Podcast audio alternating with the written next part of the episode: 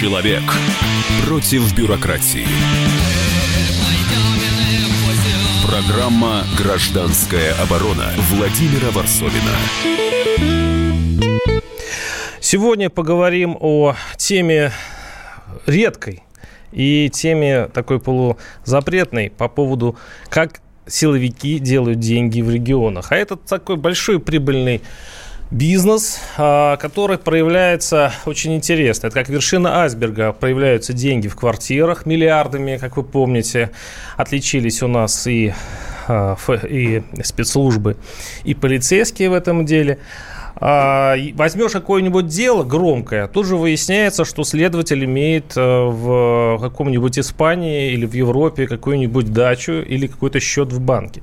Вот, допустим, последнее дело Голунова, вроде обычное дело, простое дело, в смысле оно появилось из ниоткуда. Посмотрели, кто ведет дело, а вел дело полковник Щиров, и выясняется, что у него много земель в Подмосковье, и стоимость земли где-то колыхается в районе пятьдесят миллионов рублей. Ну, то есть, обычный полковник. А какие деньги ходят у нас среди силовиков, каким образом а, зарабатывают а, эти деньги? Мы, тема нашей передачи. А все от, от того, что произошло в городе Волгограде, вообще уже странный случай. А, там, по версии следствия, бывший... Недавно, он, уже, он, еще, он недавно был главой Следственного комитета Михаил Мурзаев, э, покусился на жизнь губернатора. Он э, организовал поджог его дома и чуть не спалил его семью, которая находилась там. Такое, такая версия эф эс бэ. Э, Мурзаев был арестован и доставлен в Москву. И я съездил туда, и сейчас только что вот с самолета из Волгограда. И, конечно, переполнен э, впечатлениями. Но давайте по порядку. Я, у нас в студии Виктор Костромин, председатель Центра противодействия коррупции в органах государственной власти. И Евгений Петрович Ищенко, бывший мэр Волгограда. Вот, собственно говоря, бывший мэр того города, где и происходили эти чудеса. Здравствуйте, господа. Здравствуйте. Добрый день. А, ну, давайте а, с самого начала. Итак, а, Евгений Петрович, вы бывший мэр Волгограда, и именно а, Мурзаев вас посадил. Ну, во-первых, Музраев. Музраев, правильно. Музраев, да. да. Угу. Ну, Конечно, конечно же, я Михаил был приговорен Мурзаев. решением Волгоградского суда районного, но дело сфабриковал Музраев со своим подчиненным Никандровым, которого, кстати, тоже осудили и который недавно вышел. А Никандров проходил уже по еще интересному делу. Это уже впоследствии. То есть да. этот... Молодой да, в Москве. Да, да, да. Ну, в общем, этот деятель начинал карьеру, привлекая, незаконно привлекая к ответственности меня, начальника УВД генерала Цукрука и многих-многих ни в чем не повинных людей. Вот, значит, я напомню, это речь идет о две тысячи шестом году. Но это было давно. Мы сейчас назад, до этого да. дойдем. Скажите, вы верите в то, что этот служака, извините меня, глава Следственного комитета Волгоградской области, должность, которую он занимал последние десять лет, мог организовать покушение на губернатора? Вы верите в эту версию? Ну, э, наверное, мог. Дело в том, что э, фамилию Музраева в Волгограде э, в СУЕ не произносят. Чтобы было понятно, э, это э, очень авторитетный и очень опасный человек.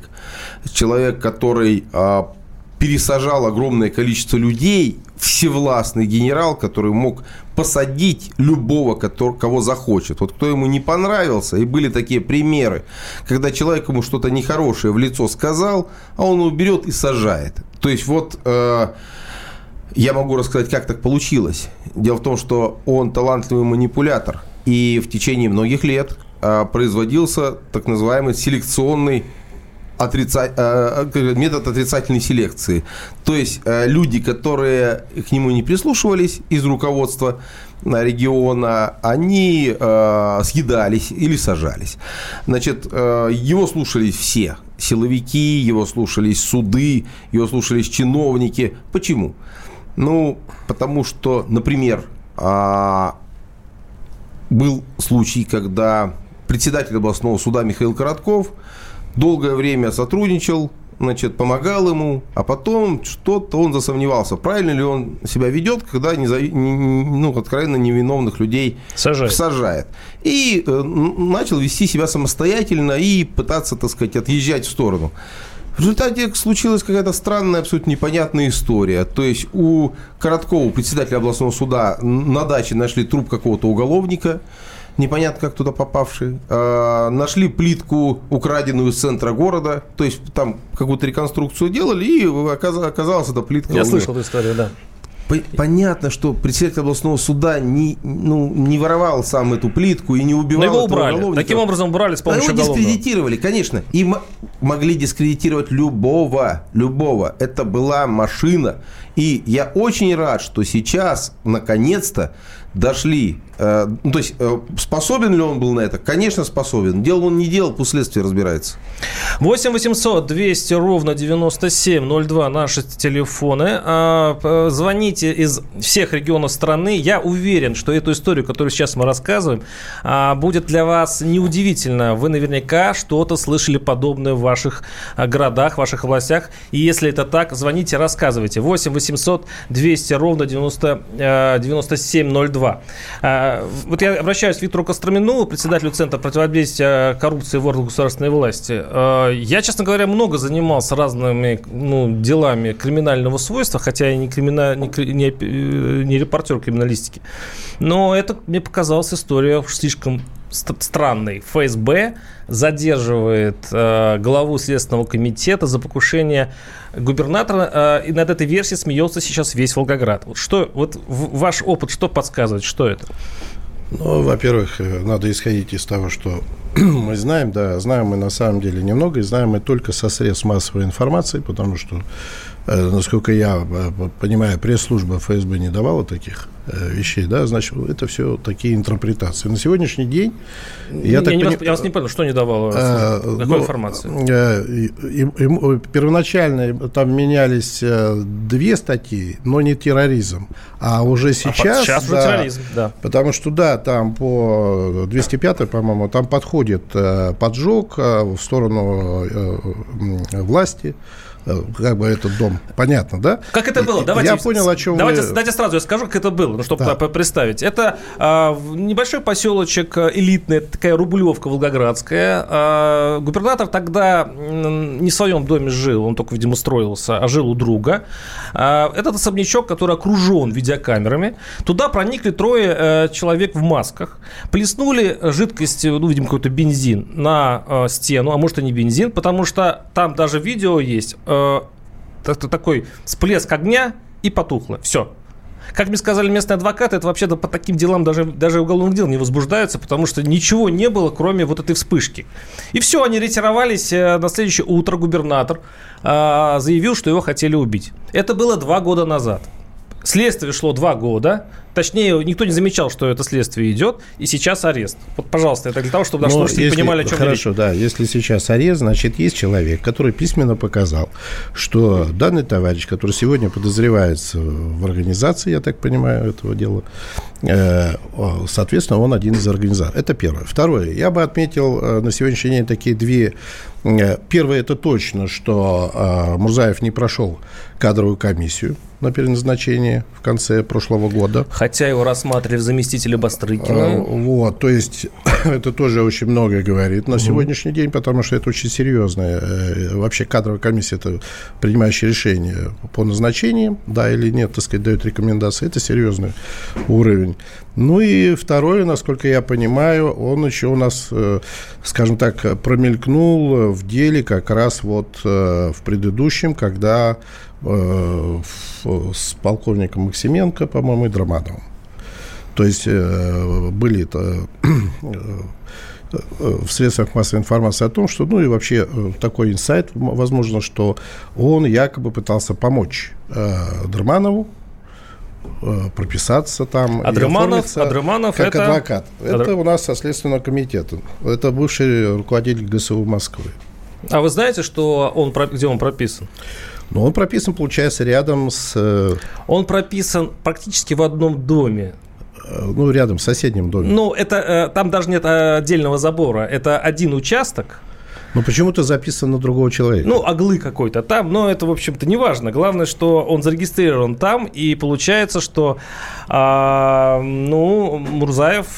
Музраев, Музраев, да, все время путаю. Музраев и э, большие люди из Москвы, в общем-то, сильно связаны. Кстати говоря, э, после увольнения Музраев э, не остался без должности. Он стал бо- помощником Бастрыкина. Советником. Советником Бастрыкина. Это официальная должность. Потом самое интересное, советы он давал ему из Волгограда. То есть он не, не переехал в Москву, а кабинет у него остался там же, в Следственном комитете в Волгограде. И вот он, видно, по телефону Александра Ивановича консультировал. А здесь мы уже выходим на битву ну, в Москве. ФСБ да. против Следственного комитета, о котором говорит весь Волгоград. Что дело на самом деле не в том, что кто там что воровал, а в том, что копают под Бастрыкина. В том, что э, бастрыкинских людей, а его вотчина Волгоград, это известно всем, половина Следственного комитета состоит из выходцев Волгограда, я вот тоже слышал, и идет ма- массированная атака от ФСБ. Это вот война башен проявилась вот в этом знаменитом аресте. Так это или нет, мы сейчас э, пока завесим э, покровом тайны, потому что уходим на рекламу. восемь восемьсот двести ровно девяносто семь ноль два наши э, телефоны. Э, звоните. И мне интересно сейчас не только звонки из Волгограда, но и опять-таки из других областей. Может быть, может быть, у вас те же истории. Программа «Гражданская оборона» Владимира Ворсобина. Радио «Комсомольская правда». Более сотни городов вещания и многомиллионная аудитория. Челябинск девяносто пять и три эф эм, Керчь сто три и шесть эф эм, Красноярск сто семь и один эф эм, Москва девяносто семь и два эф эм. Слушаем всей страной. Человек против бюрократии. Программа «Гражданская оборона» Владимира Ворсобина. Как силовики делают деньги? Ну, мы говорим на примере э, товарища из Волгограда с фамилией Музраев, который десять лет э, возглавлял Следственный комитет, и его э, арестовали, ФСБ арестовал его за то, что он будто бы спланировал покушение на губернатора. Это удивительная вещь. Хотя, с другой стороны, у нас в студии сидит Евгений Петрович Ищенко, бывший мэр Волгограда, которого Мурзаев, Музраев посадил за патроны к собственному карабину. Да. То есть это такой бумеранг вернулось ему обратно. Такое нелепо, нелепое обвинение, в общем-то, он раздавал и всем. Да, много. Давайте я коротко очень расскажу. В две тысячи шестом году я, конечно, ну, проводил абсолютно самостоятельную политику. У меня изначально были неплохие с ним отношения, но потом они обострились. Я за, заподозрил своего первого зама Доронина в коррупции, во взяточничестве. Начал его увольнять. Мне позвонил Музраев и сказал: Доронина не трогай. В общем, естественно, я тут же его уволил, Доронина, ну, то есть дал распоряжение, потому что я не марионетка, я ей никогда не был. Доронин тут же лег в больницу, ну, это, это отдельная история. С этим у, нас, у меня, так сказать, с Музраевым разлад, собственно говоря, и пошел. Это было... Что он хотел, Музраев? День... Он хотел в итоге что, денег? От меня он ничего не хотел. Он хотел, чтобы я не трогал Доронина. А, вот а, то, Доронина? Он... а Доронин был первым замом, который мог решать любые его вопросы. И решал. Ну, как пример, да. То же самое, как все, все неугодные граждане отправлялись э, или в отставку, или в тюрьму. У нас, я напоминаю, что у нас еще в студии Виктор Костромин, председатель Центра противодействия коррупции в органах государственной власти. И... Да, у нас звонки пошли из Волгограда, но я хочу немножко вот повысить наш тон, имеется в виду географию нашей темы. Вроде бы не относится к этой, к этой вещи тот случай, который произошел в Элисте, в Калмыкии. Там полицейские убили пенсионерку. Прошло это в общем, ну, убили, убили, их уволили, сейчас их судят. А потом выясняется, что они пришли к пенсионерке, у которой было несколько магазинов, брать дань. И мне кажется, что если эта система, при которой силовики обкладывают данью, и уже она, видимо, колосится у нас в регионах, то дело Музраева, оно, в общем-то, неудивительно, потому что он сидел десять лет в главе Следственного комитета. Как мне там рассказывали, у него были его приятели, мягко говоря, скорее марионетки, в суде, в областном суде, в городском суде, в, в СИН даже. А почему в СИН? Потому что он должен был контролировать тех, кого он сажал. И обещать ему не плохую жизнь на зоне, если он будет себя слишком принципиально вести. То есть, по сути, это мафия. То есть, если сейчас верить э, винителям э, Музраева, он построил сицилийскую мафию на волгоградской земле. Я сейчас правильно описываю? Абсолютно верно. Но а. я могу еще одну вещь сказать. Так, просто Музраев человек талантливый. А что-то наподобие есть, ну, если не в каждом, то почти в каждом регионе, к сожалению, огромному. А сейчас у нас запрос общества на справедливость. В эфир ломится Волгоград. восемь восемьсот двести ровно девяносто семь ноль два. Слушай, Александр из Волгограда. Александр, слушаю вас. Здравствуйте. Алло, здравствуйте. Здравствуйте. Вот очень плохо, что вы, Владимир Владимирович, были у нас в Волгограде, а я с вами не встретился. Виноват. Так вот, и я, у меня там мой телефон есть, наверное. Да, вот, давайте, а... да, давайте по делу, да, давайте вот по теме да, передачи. По делу. Я сегодня направил письмо в адрес президента, телефон горячей линии. Вот одна минута, я вам зачитаю это письмо. Ой, одна минута, минута много, давайте э, в двадцать секунд уложитесь, ну, так... главное, да. Ну так вот, нет, ну и Не мог... еще главное, что я хочу сказать. Да. Вот, я, это письмо, значит, такое. Про, уважаемый Владимир Владимирович, прошу оказать содействие в организации моего допроса для дачи показаний в отношении арестованного генерала Музраева. В моем возбуждавшемся по мошенничеству органами следствия эм вэ дэ делу, по которому я признан потерпевшим, преступная деятельность Музраева связана с сокрытием им получения судьей взятки и другими преступлениями должностных лиц, о чем сообщалось Бастрыкину, и в том числе в двух обращениях на ваше имя в две тысячи седьмом году. Однако материал через следственное управление по Южному федеральному округу возвратился к Музраеву. Также прошу содействия во встрече с Бастрыкиным. Вот это то, что я сообщил. Но я вот не надеюсь особенно, что вот так я услышал, что его арестовало эф эс бэ, как вы сейчас сказали. Угу. Так вот, мне бы неплохо, чтобы меня в эф эс бэ допросили. Вот. Это будет считаться официально вашим заявлением, оно прозвучало на всю страну, я надеюсь, эф эс бэ нас слушает. Я в этом не надеюсь, я даже это знаю, да. Спасибо, спасибо. Оставьте телефон, в любом случае будем следить за вашей историей, потому что она, мне кажется, интересная. восемь восемьсот двести ровно девяносто семь ноль два. Я, мне вопрос к Виктору Костромину. Вот, а в других регионах подобной системы вы наблюдаете, как вы представитель Центра противодействия коррупции? На самом деле, в той или иной степени это присутствует везде. Это, на самом деле, секрет Полишинеля. Оно по-разному, на разных уровнях.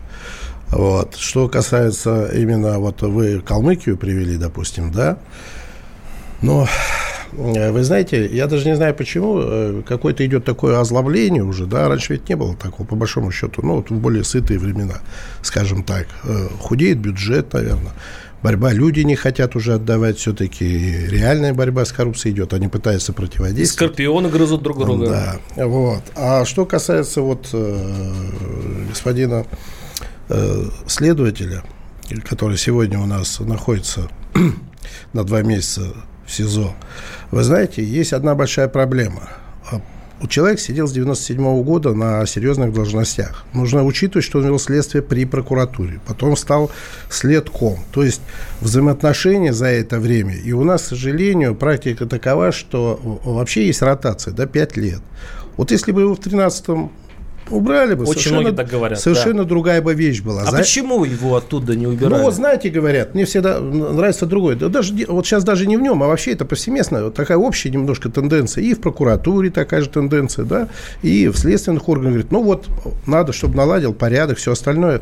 У меня вопрос такой. Я понимаю, когда губернатор приходит, у него не хватает там огромное количество э, вот этих задач. Но здесь вот есть закон. Он жестко ограничен законом и действиями. Может, покровители? А может, мы, мы так вот э, все вокруг да около. Да. Есть, ну, есть Бастрыкин, есть его э, и друг, и э, его и, начальник, конечно, да. и, конечно, и все. И, конечно, но нельзя все, скидывать как, друж, я, дружеские я, связи. Ящик просто открывается. Но у нее, у нее же были очень хорошие отношения и с, Максиме, э, и с Драмановым, и с Максименко, очень близкие, приятельские. Но люди учились, это тоже нельзя оторвать.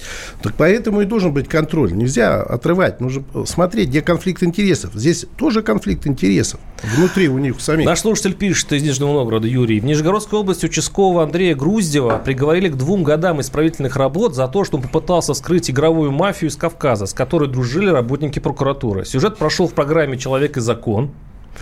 Даже Жириновский об этом случае Чайки говорил. Сидит. Сидит. Ни одно доброе дело у нас не остается безнаказанным. На себе знаю, испытал. восемь восемьсот двести ровно девяносто семь ноль два. Ну, подождите, а как, так, как так получается? То есть справедливость торжествует тогда, когда прокуратура ссорится со Следственным комитетом. Или когда Следственный комитет ссорится с ФСБ. И когда у них проходят молнии и драки, они начинают э, кого-то вытаскивать, приносить в жертву. Я правильно сейчас понимаю историю? Я, я вот с вами не совсем соглашусь. Э, смотрите. Э, не хлебом единым жив человек. Вот вы говорите, там уровень доходов падает и так далее. А, на мой взгляд, в обществе сейчас серьезный запрос на справедливость. Ведь кроме денег или там количество еды в холодильнике, есть еще вещи, которые возмущают людей. И вот эти, вот эти вещи, вот эта вопиющая несправедливость, она достала. Она достала не только волгоградцев. И э, я очень благодарен действующему губернатору Андрею Бочарову, который в результате, на мой взгляд, явился инициатором э, задержания Музраева, потому что Музраев до этого двух его предшественников просто съел. Значит, бил по окружениям, возбуждал уголовные дела, фальсифицированные уголовные дела против сотрудников но, но администрации. Но Бочарова он не тронул, окружение Бочарова он не тронул. Это почему-то. Вы так считаете, вы сильно в этом заблуждаетесь. Музраева, Музраева арестовали десятого июня, сколько это, несколько дней назад. Да.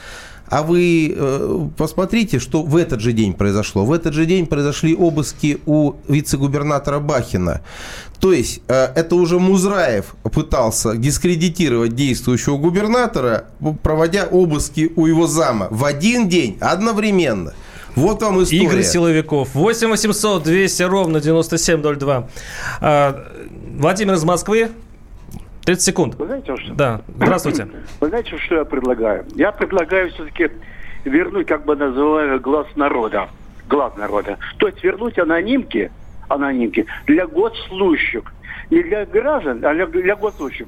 Чтобы э, любая анонимка, касаемо госслужащего, она рассматривалась серьезно. Тогда, мне кажется, можно коррупцию победить. Это было уже отработано веками, и она работала. Спасибо. Как Спасибо. Как вы относитесь? Ну, она э, сейчас тоже смотрит анонимки, вопрос, и, как ни странно, проверяет. Вопрос только, где и на каких уровнях. Но я знаю точно, что э, на различных уровнях прокуратуры смотрят, насколько это возможно, а ФСБ тем более.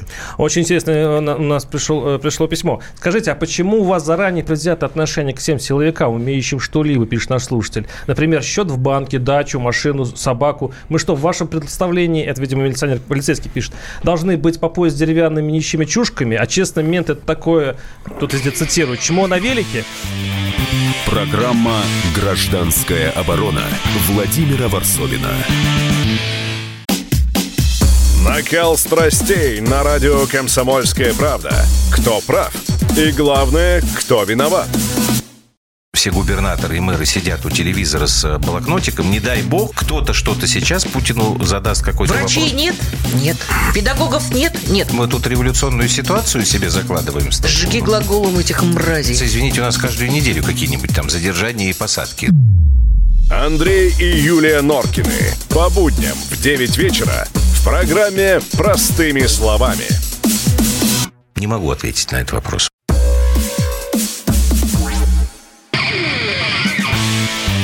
Человек против бюрократии. Программа «Гражданская оборона» Владимира Ворсобина. Особенности русской коррупции. Как глава Следственного комитета пытался сжечь губернатора вместе с семьей. Тема нашей передачи. Ну, конечно, мы, мы, мы берем это шире. Как вообще силовики делают деньги. И, коль мы э, зачитали, э, так понимаю, одного из силовиков, полицейского, который заступился за своих коллег. Он сказал, что что теперь они, мы все должны быть бедными. Э, как вы помните, я только прочитал. Пожалуй, я напоминаю, что у нас в студии Виктор Костромин, председатель Центра противодействия коррупции в органах государственной власти, и Евгений Петрович Ищенко, бывший мэр Волгограда. О, Виктор... я, я бы немножко объективно и поправил и э, товарища, который обратился, и нас, потому что объективно смотреть, э, есть огромное количество сотрудников, которые честно исполняют свой долг. И, даже, бед, и бедны поэтому. Э, несмотря на свою зарплату, да. Вот. А что касается там всего остального, там замков и различных излишеств и миллионы дома, ну, извините, время закончилось уже на самом деле. Я до сих пор не понимаю. Вы знаете, самое интересное, что и мы, сидя здесь в студии, да, и граждане вроде не верят, что идет реальная борьба с коррупцией, мы все выискиваем, выискиваем. Но когда, если так посмотришь, ну, а если реально, вот знаете, вот про поджог мы смеемся, да, вроде как, вот, вроде это ха-ха-ха смешно, а мы не думаем, что, возможно, чего-то еще есть и что-то на подходе, и на упреждение, допустим, работает какая-то из служб для того, чтобы не ушло, да, появятся еще какие-то материалы. Идет достаточно серьезная борьба. Одна деталь, кстати, вот эти трое в масках, которые поджигали дом губернатора. У них своя судьба. Каждого из трех. Один сидит в американской тюрьме. О. Так. Двое спокойно гуляли на свободе, не выезжая из Волгограда. По крайней мере, свое следующее преступление они сделали, по-моему, на рынке Волгограда же. Их поймали. И дело... пылилась в полиции, и, вообще говоря, ни ФСБ, ни, ни Следственный комитет их ими не интересовался. Давайте не так, я вас поправлю. Давайте, дело в том, вы лучше что, знаете. Э, рынок – это э, тот, кто организовывал непосредственно вот это вот да, покушение, да, да. Э, Евгений Ремизов арестованный. Он, будто бы. Ну, да, он незаконно, по версии да, следствия. Да, понятно. Он э, долго незаконно владел этим рынком. Значит, э, вот, вот в это... Незаконно его, его перестроил, незаконно не, не его перемонтировал. Нет, не да. так. Он не вложил так. туда деньги какие-то. Ну, не, хорошо. Не так. Э, коротко. В две тысячи третьем году, за полгода примерно, за несколько месяцев до избрания меня мэром, там был период безвластия. Предыдущий мэр ушел в отставку, был исполняющий обязанности Тюрин, который очень много нехороших вещей наделал. Вот, в частности, сдал этот рынок в аренду. Я пытался оспорить этот договор аренды, у меня ничего не получилось. Хотя, почему не получилось? Потому что суды вставали почему-то не на мою сторону, не на сторону города. Мы много судились, мы в другой рынок вернули, так сказать, получилось. Вопрос не в этом. Сегодня мы говорим о нездоровой, болезненной обстановке, которая, сложившаяся в Волгограде, которая привела к тому, что когда-то процветающий город превратился в депрессивный регион. Почему, да. почему так случилось? Потому что незаконные уголовные дела, сфабрикованные, возбуждались против людей неугодных и наоборот. Против реальных преступников не возбуждались или пылились, или под сукно клались дела. Как против этих граждан? Почему они спокойно гуляли? Потому что они ничего не боялись, их прикрывали. Ну, кстати говоря, с Музраевым сделали то же самое, если верить вам, что он делает с другими. Потому что все необходимые показания против него были получены в тюрьме. Их когда взяли, вот сейчас только они получили, видимо, и э, ну, та же самая схема. Сначала арестовывают, потом они каким-то образом берут э, и, и предлагают нам всем верить, что это так. Я думаю, что в результате Музраев будет осужден по статье двести десять «Организация преступного сообщества». Это не пустые слова. Для этого слова. Нужно посадить половину чиновников и нет, силовиков нет, нет, Волгограда. Нет, нет, не обязательно. В общем, когда я еще был мэром в две тысячи шестом году, руководитель э, ГУВД Волгоградской области, генерал э, милиции Цукрук, э, за, у него его оперативники милицейские засняли сходку, на видео засняли, в которой присутствовал Музраев и криминальные авторитеты. Он эти материалы отправил... Зубок так, и так далее? Да, да, в том числе и Кадин, Зубок и так далее. А он эти материалы отправил э, тогдашнему министру Нургалиеву. Э, меры были приняты, э, Цукрук был посажен в тюрьму. восемь восемьсот двести ровно девяносто семь ноль два. Владимир из Перми. Владимир, слушаю вас. Здравствуйте. Здравствуйте. У меня такой вопрос. Все ведь видят, э, как наши чиновники строятся. Даже вот сейчас идет передача. Все строятся, воруют. И кто это видит. Но никто ничего не реагирует. Это первое. А второе. Если чиновники так воруют, почему нет конфискации имущества у ближайших родственников? Они же все на родственников. А кто будет э, изымать? Кто? Судебная а, система. А кто составляет судебную систему и правоохранительные органы? Тоже не бедные люди. Вы есть, заметьте. Есть, есть законодательство. Вот пусть не, они ну, сейчас изымают подождите, уже. Подождите. Депутаты пусть вводят закон. У нас депутаты закон создают. Вот пусть они вводят закон о конфискации. Это очень действенная мера. Спасибо, вот спасибо. Только извините, мне кажется, что это будет еще ужаснее, потому что это будет еще один инструмент в руках силовиков. Последние предприниматели разбегутся из страны, если вы ведете конфискацию. В чем принципиальная разница между возмещением ущерба и конфискацией? Если ты своими действиями нанес ущерб на миллион, суд говорит, возмести ущерб, отдай миллион. А если вместо... в возмещении ущерба на миллион, тебе говорят, у тебя там еще где-то сто миллионов завалялось. Давай мы с тебя последние штаны снимем. Вот, еще... вот я бы не хотел жить в такой стране. Вот еще один из открытых источников. Помните майора Карпова? Это следователь Главного следственного управления ГУВД по городу Москве, которые, опять же, нечаянны. По сути, ведь они просто выскакивают, как, ну, они же не планируют вообще-то светиться. Ну, так получается. Дело Магнитского. Дело Магнитского, и вот этот Карпа попал э, на пристальное внимание общественности. И выяснилось, что у него э, имущество, у него зарплата пятьсот тридцать три доллара американских, а имущество на миллион.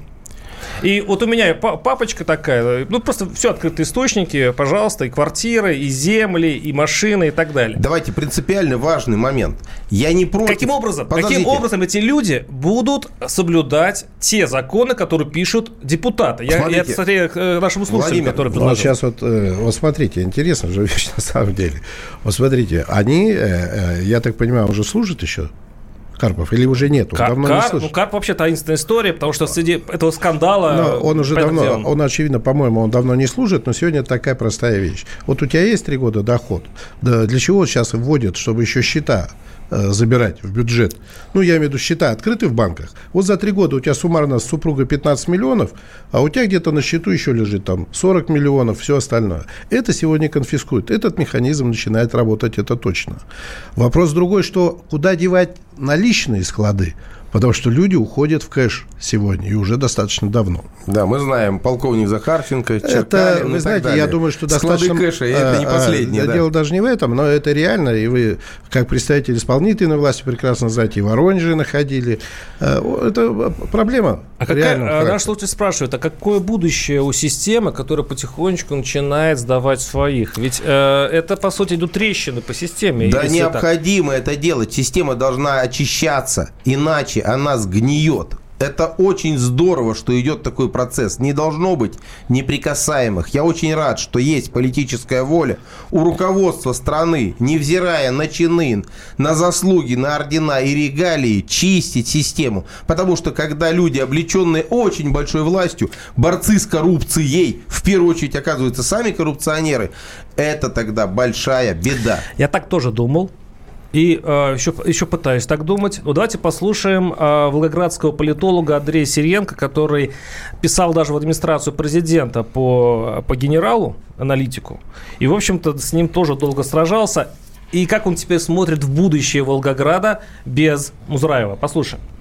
Никто не знает, что будет дальше с преступностью, что будет с бизнесом, что, куда понесут дальше деньги, которые раньше носили туда. А, вот, а вот если никуда не понесут? Так не бывает. В России борьба с коррупцией сводится к тому, что одних коррупционеров меняют другими. Сама коррупция никуда не девается. Речь идет о смене фигурантов. Конечно, новые такое уже не появится, потому что просто не дадут вырастить, да и нет такого же больше. Уже тот человек, который сюда пришел, он хороший, честный служак, Семенов из Астраханина, но это не более того. Может быть, все-таки мы идем куда-то маленькими шажками, только в правильном направлении? То есть мы сажаем сначала больших, потом будем сажать средних. Средних, потом, ну, коррупционеров. А кто будет сажать? У нас нет сил добра и сил зла. У нас просто одно зло поедает другое зло. Вот и все. А, это и есть добро. Что будет сегодня. Дальше? Ничего не будет дальше. Процесс бесконечный. Ничего нового в Волгоградской области не происходит. Это общая схема для всей страны.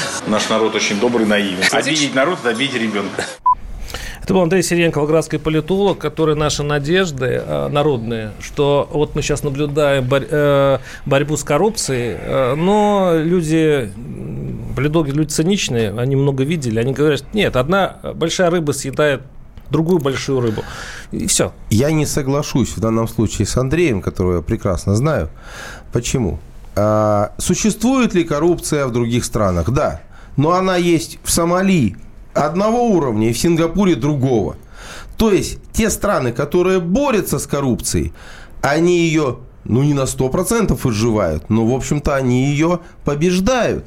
Виктор, ну, давайте так, по большому счету. Вы знаете, шесть лет назад, я помню прекрасно, где все кричали, где посадки. Ужас, ничего не было. Сегодня идет. Ну, не может система быстро переориентироваться. Да, огромные проблемы. И, вы знаете, и экономического характера они тоже очень сильно влияют. Люди начинают считать и смотреть вокруг. Раньше было так, достаточно фиолетово. А сегодня, извините, я сижу, кушаю, мне ребенка нечем кормить, а ты очередной дом себе строишь, будучи чиновником. Ну, предположим, да? Поэтому, на самом деле, система работает.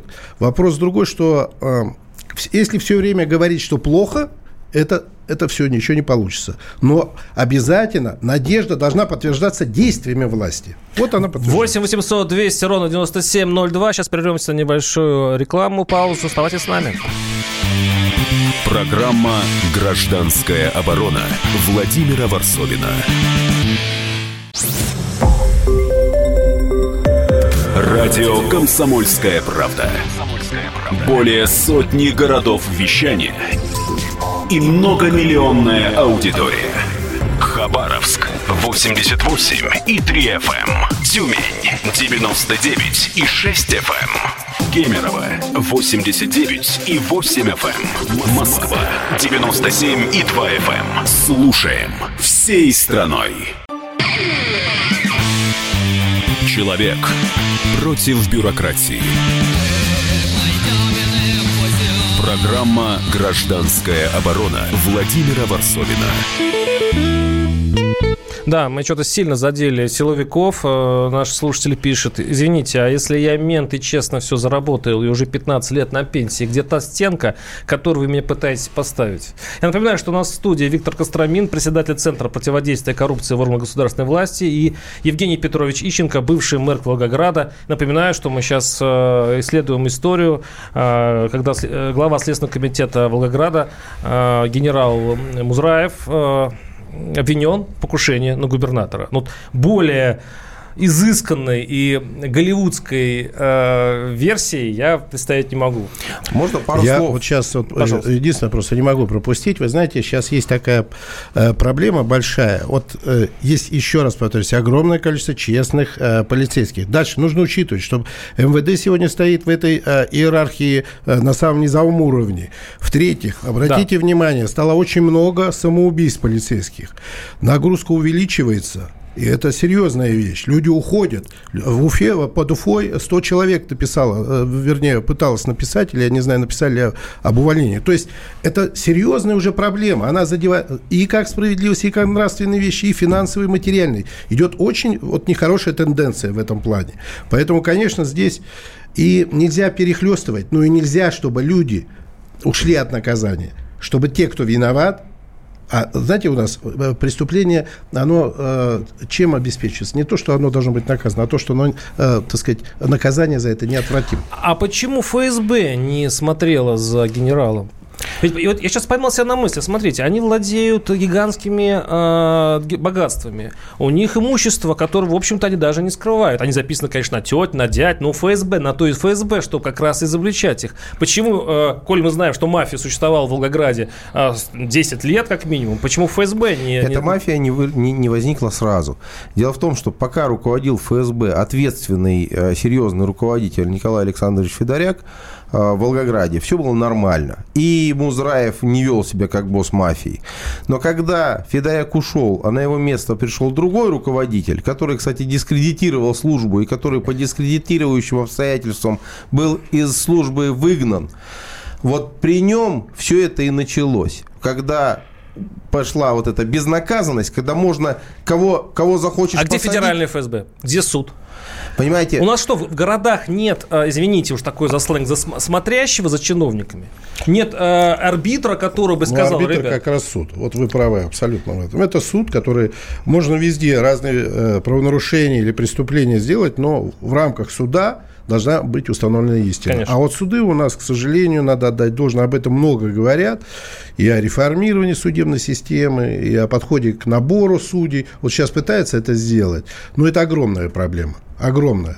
А тем более, учитывая, вот Музраев, у него тоже, по-моему, брат, да, вот, и это тоже там... Возможно, а брат у него, там, во-первых... судья, он заместитель смотрите, главного судьи одного из районов города. Просто дискредитировали Волгоградский суд. Когда только председатель областного суда начал что-то самостоятельно себя вести, у него нашли, нашли странного плитку. покойника, плитку какую-то краденую, вынудили уйти в отставку. Этот человек... создал невыносимые условия. Наши слушатели пишут: в Ростов-на-Дону в каждом районе города есть торговые точки без лицензии на реализацию алкогольной продукции. Сразу приходит участковый, требует пять тысяч рублей в месяц. Вот так и платит. То есть, если представить себе, что он делится с руководящими, а участковых много, а реков много, и вот эти потоки, потоки, это же, по сути, мы сейчас смотрим, мы идем по руслу рек. Смотрите, честных, и так вы можете дойти до Москвы. Честных сотрудников много. Когда генерал милиции Цукрук начал бороться с водочной мафией, которая... Ищ... К- которая, где крышевалась, где которая крышевалась вот этими вот не, непорядочными гражданами, то в результате Цукрука-то и посадили. Ну, я про это говорю. восемь восемьсот двести ровно девяносто семь ноль два. Анатолий из Волгограда. Да, Анатолий, слушаем вас. Здравствуйте. Здравствуйте еще раз. Значит, ну, вы только там не падайте. Рядом у вас э, стоит еще тот член мафии, Евгений Петрович Ищенко, который украл санаторий у детей и перевел его в Дубовку, давая взятки э, членам государств, э, городской думы. Вот, и они принимали нужные ему законы для того, чтобы вот этот пионер, это детей, это не пионерский лагерь, а он был как санаторий для детей, там дети учились и все. Вот-вот Евгений Петрович пусть вам расскажет. Сейчас мы спросим да, у Ищенко. Да. Да. У, у, у гражданина, у гражданина полная спасибо, каша спасибо. в голове. Полная каша. И объясню. Когда меня посадили, то про меня рассказали кучу бреда всякого. И этот бред у отдельных граждан в голове отложился. И вот гражданин его почему-то вспомнил. Все это неправда. И правдой никогда не было. Это вымысел в чистом виде. Никакого санатория я ни у кого, ни у каких детей не отнимал. Этого не было никогда. Да, это понятно. Как мне сказал один политик, говорит, политики всегда говорят правду, но только друг про друга. восемь восемьсот двести ровно девяносто семь ноль два. Екатерина Дорохова. Давайте, город... Да... А, Дорохова, это, извините, Дорохова, это город. Екатерина, слушаю вас, здравствуйте. Здравствуйте, спасибо, что предоставили возможность в эфире высказаться. Тоже, надеюсь, может быть, меня услышат. О коррупции. Дознаватель русского РОВД нелегально, без предупреждений, с помощью администрации отрезал у меня участок десять соток. А участок – это единственное средство у меня к существованию. И ни прокуратура не возбудила дело. Единственное, ни управление собственной безопасности я обращалась, ни ответа, ни привета. Один единственный капитан мне сказал, говорит, я вам помогу. Но как он мог мне помочь? Он допрашивал ее, ее папу. И папа проговорился, что демонтировал мой забор. И указал место, где демонтировал этот забор. Понятно. Вот я с девяносто третьего года пользуюсь этим участком, и все документы в порядке. Но будем считать, что вот ваше заявление тоже попадет. По крайней мере, вы пришлите еще письмо на «Комсомольскую правду», и мы тоже будем его изучать, потому что это тоже интересно, когда силовики уже отнимают, у, если это правда, у простых граждан землю. Ну, ребята, как пишет наш слушатель, эти обижающие на ваш эфир силовики, пишет наш слушатель, лучше бы не обижались, помогали бороться изнутри со всеми нечистыми на руку коллегами. Я с этим совершенно согласен. Владимир, э, все-таки э, я хотел бы точку поставить в этом ну, вопросе. Вы, вы ужалены да. звонком, я, я, я понимаю. Ну, да. я, я, я объясню. Ес, в результате я сидел год тюрьмы от, э, за хранение патронов к собственному карабину. Да, это смешно. Понимаете? Если бы я что-то украл, какой-то детский санаторий, поверьте, это было бы в деле. Ну, правда. Ну, да, поэтому, это нашли, ну, это ну что вы не смешите. Ну. Я думаю, такая же позиция будет у генерала Музраева в суде. Если бы у меня что-то было, они бы не придумали такой спектакль с поджогом а, двери у губернатора. восемь восемьсот двести ровно девяносто семь ноль два. Игорь Ставрополя. Игорь, слушаю вас. Здравствуйте. Спасибо. Здравствуйте. Да, я сегодня с начала передачи слушал, ну, какой-то, знаете, вот, типа театра абсурда. И сидит этот Ищенко, боже мой. Я не был в Волгограде, но чувствовал по его разговору и по тому звонку. И все ждал, когда же из Волгограда наконец-то позвонил. Вы что-то знаете, или вы просто э, так поиздеваться звоните? Просел, да, Ищенко, ну, ну, чувствуется, вот, ну, да. Ну, давайте так, воруйте, давайте... Ребята, воруйте дальше, воруйте спасибо, дальше. Спасибо, спасибо. Господа, давайте с фактами. То есть, понятно, что кто-то вам не понравился, но я поэтому и спросил, может, у вас есть какие-то факты. восемь восемьсот двести ровно девяносто семь ноль два, Александр из Ставрополя. Александр, слушаю вас, здравствуйте. У вас много друзей, да, как вы объясняете? Слышно меня, да? Да, Александр, слушаю вас. Здравствуйте. А, ну, вы знаете, да, вот подключился к вашей передаче, очень много интересного. Вообще, мне кажется, сейчас э, вся Россия, которая слушает сейчас, она может каждой своей жизни рассказать про какую-то коррупцию, про какие-то вымогательства, про какие-то проблемы, которые происходили. У меня, знаете, уже давно такое в голове возникло интересное, скажем так, мнение. На уровне государства, мне кажется, надо уже создать какие-то институты, которые были подвластны, скажем так, действительно правопорядочным, скажем так, людям, да, которые бы поднимали бы про э, квалификацию, скажем так, всех чиновников. И там бы проходили бы профпригодность, так скажем, да, чтобы люди понимали, для чего вообще они призваны на работу, для чего они вообще идут, скажем так, служить там в полицию, в суды и так далее, так далее. Цель, понимаете, нам... Долгие годы рассказывают там в бизнесе а, цель наших задач для того, чтобы поднять продажи. Здесь люди должны понимать цель, для чего вы туда пришли. Именно. Спасибо. Под... Спасибо. А вот что делать? Да, потому что очень мало времени, прошу прощения, э, до конца нашей передачи. Надо что-то делать. И вообще, вообще мысль была сводить всех в церковь, я не знаю, или, или попробовать их каким-то образом за, за, ну, не знаю, за, ну, сделать так, чтобы они чувствовали совесть. Потому что э, это, это можно делать только бессовестным людям.